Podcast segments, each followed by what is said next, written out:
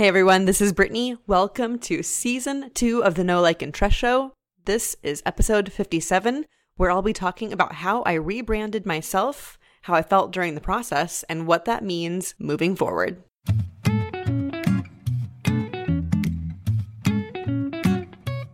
Welcome to the Know Like, and Trust Show with Britney Gardner, the podcast where we explore the world of personal branding and how to build your know, like, and trust factor up for ultimate business success. And now, here's your host, Britney Gardner. Well, hello, and welcome to season two of the Know, Like, and Trust Show. Why did I say season two? Well, for those of you who are hopping on right now and haven't listened to previous episodes, this is the first episode after a two and a half year hiatus. I will say, you guys, when I announced on my previous episode, episode 56, that I was going to be taking a hiatus and I didn't know how long it was going to be, even I did not imagine it was going to be this long. Well, I got a little busy. You know, we moved houses, had another baby, you know, things that take no time at all, right? Well, they took a lot of time. And I had so much going on and I didn't want to split my focus in other ways. So, season two, here we are. Here's why I'm back. As it turns out, I have a lot to say. And I'm not doing you or myself any favors by staying silent. I like to work. I also like to play. And full confession here for a little while, I was not sure what I wanted, and I didn't even know if I was going to continue working at all. Didn't really ever imagine myself as a stay at home mom, but I also wanted to raise my kids myself and not have a nanny or daycare do that. And I was kind of stuck in that mode for a little while there. I figured answers out, I know what I'm doing, and I want to work. I want to make an impact. And I can do that while raising a family. I know there's work life balance experts out there. My belief is that balance isn't something that's ultimately attainable. I could probably argue you tooth and nail about that, but this is not the time or place. So I'm just to go ahead and do a few housekeeping things here before we move on to the meat of this episode, which is all about rebranding myself. So, a few changes as we move here into season two. The first change is that I'm going to be doing a mix of shorter and longer episodes. In the past, I aimed for 30 minutes per episode, and I wasn't perfect with that by all means, but I'm throwing that guideline completely out the window now. Although I will say there rarely be anything longer than that. Next change, I'm going to keep the guests very focused on branding and personal branding. They'll be branding experts, those who work in and around the field of branding, there's going to be guests who have gone through stories of branding, brand transformations, rebrandings like myself, all of those things that are nice and focused in the branding world. I will say I had a great time with other guests who didn't fall into that mold in our last season. And while it was fun, because I'm a lifelong learner and I love geeking out about things, I want to stay more focused for you guys because there are a lot of general business podcasts out there and a lot of podcasts that support the online business owner and the entrepreneurs of the world. This one is going to be focused on branding. Here's what isn't changing my beliefs about branding, my stance on personal branding, and all of the things that you know me for. I know that people who have heard episodes in the past or who have followed me online on my website and social media have heard these sayings and these phrases from me before but I'm going to reiterate them here because these are the pillars of what I will be producing both here on the podcast and elsewhere. And they're what I believe in so wholeheartedly that even though I've rebranded myself, these have not changed at all. I believe in changing the world one person at a time. I believe in the ripple effect. If this episode helps you in any way and you're able to spread your work to more people and help them, then you've expanded the ripple from one person to 10 people or 20 people. And if in turn those people that you helped are able to turn around and help more people, I think that is how we make things better. The impact you make is directly related to your willingness to be seen, and you have to stand up to stand out. Here's the thing, folks I've worked with so many clients who fight me on having a target market that's clearly defined because they want to help everyone. And in having that heart of gold, they're actually helping no one. I've also worked with clients who want to be helpful and want to build a brand, but don't want anyone paying attention to them as people. That does not work, not in this day and age, probably never. You have to be out there for people to trust you. That is what this show is all about knowing, then liking, then trusting. And the unspoken fourth thing buying. On to the meat of this episode. Let's talk about my own rebrand. Okay, so if you've been following me online, you'll say, But Britney, your logo's the same. Your website looks the same. Nothing changed. You didn't rebrand. I did.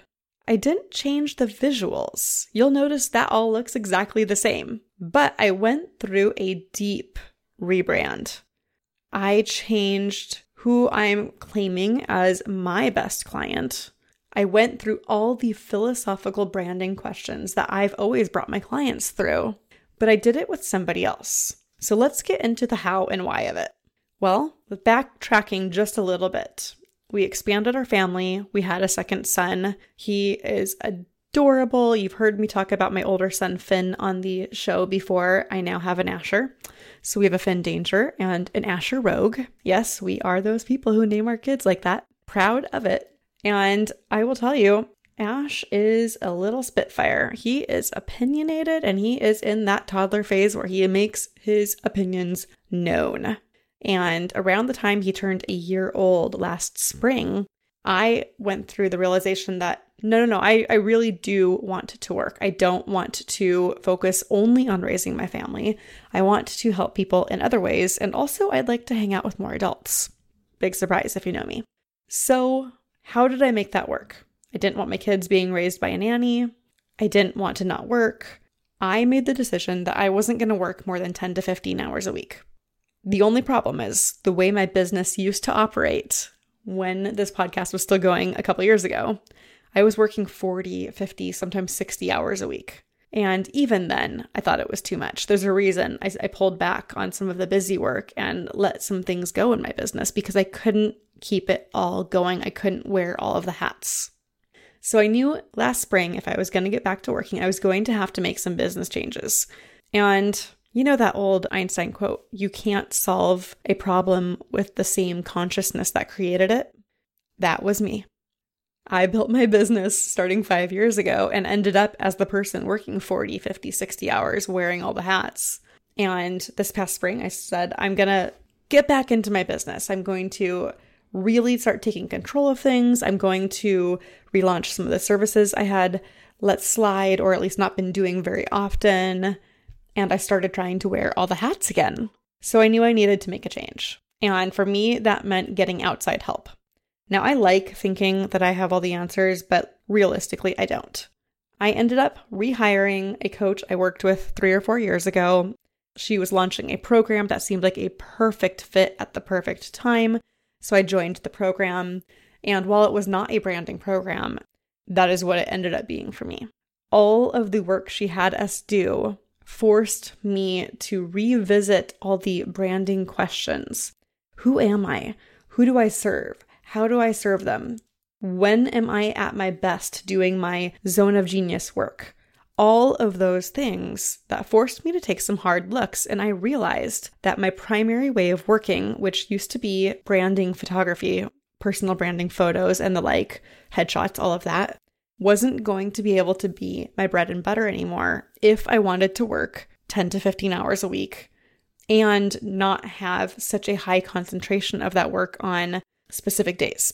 So that led me to the question of what I could make a part of my business that would still be in the branding world, that still would feel true to me, and that I would still have just as much effectiveness with my clients doing. And it became very clear very quickly I just needed to do what I was already doing, but less. So, the process I brought my brand photography clients through, that first kind of intake form, that first couple hours we spent on Skype before we got together in person, that is what I needed to do all by itself. And that is exactly what I created. I created a two session program with me. I called it Instant Badass Brand, still call it that, because that's exactly what it is. It's an instant brand that covers all of those things I was just talking about. That deep dive into the philosophy of why you are in the business you are in, how you're going to help people, who you are, who you serve, and how you serve them.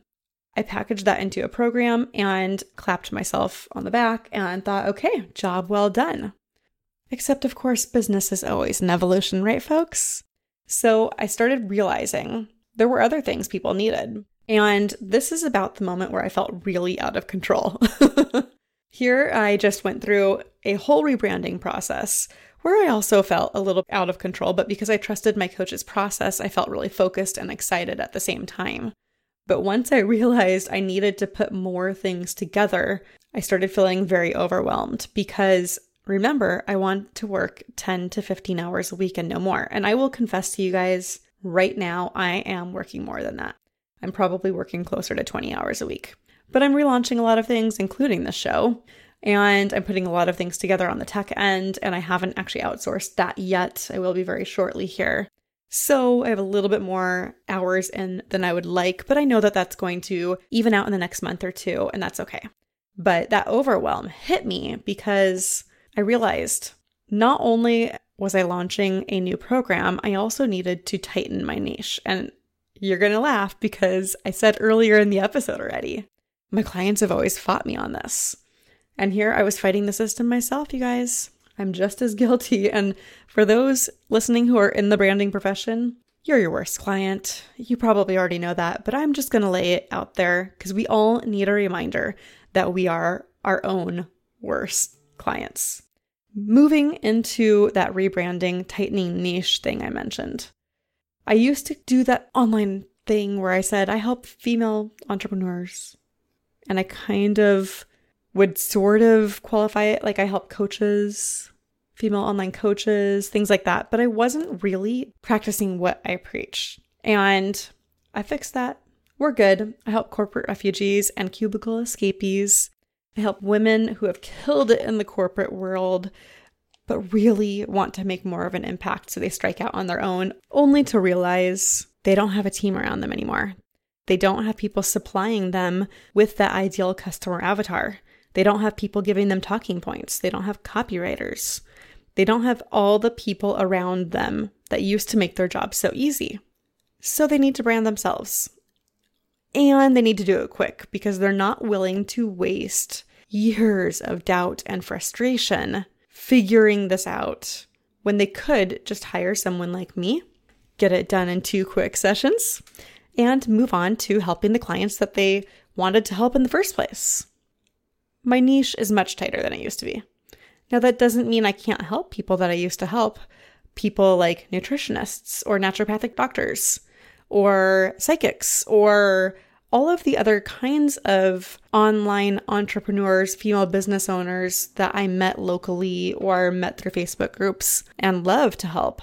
But it does mean I'm not marketing to just that big group anymore. I'm marketing to a much tighter group of corporate refugees in the online entrepreneurial space. I practiced what I preached, I narrowed my niche, I started putting it out there online, and instantly my followership shot up.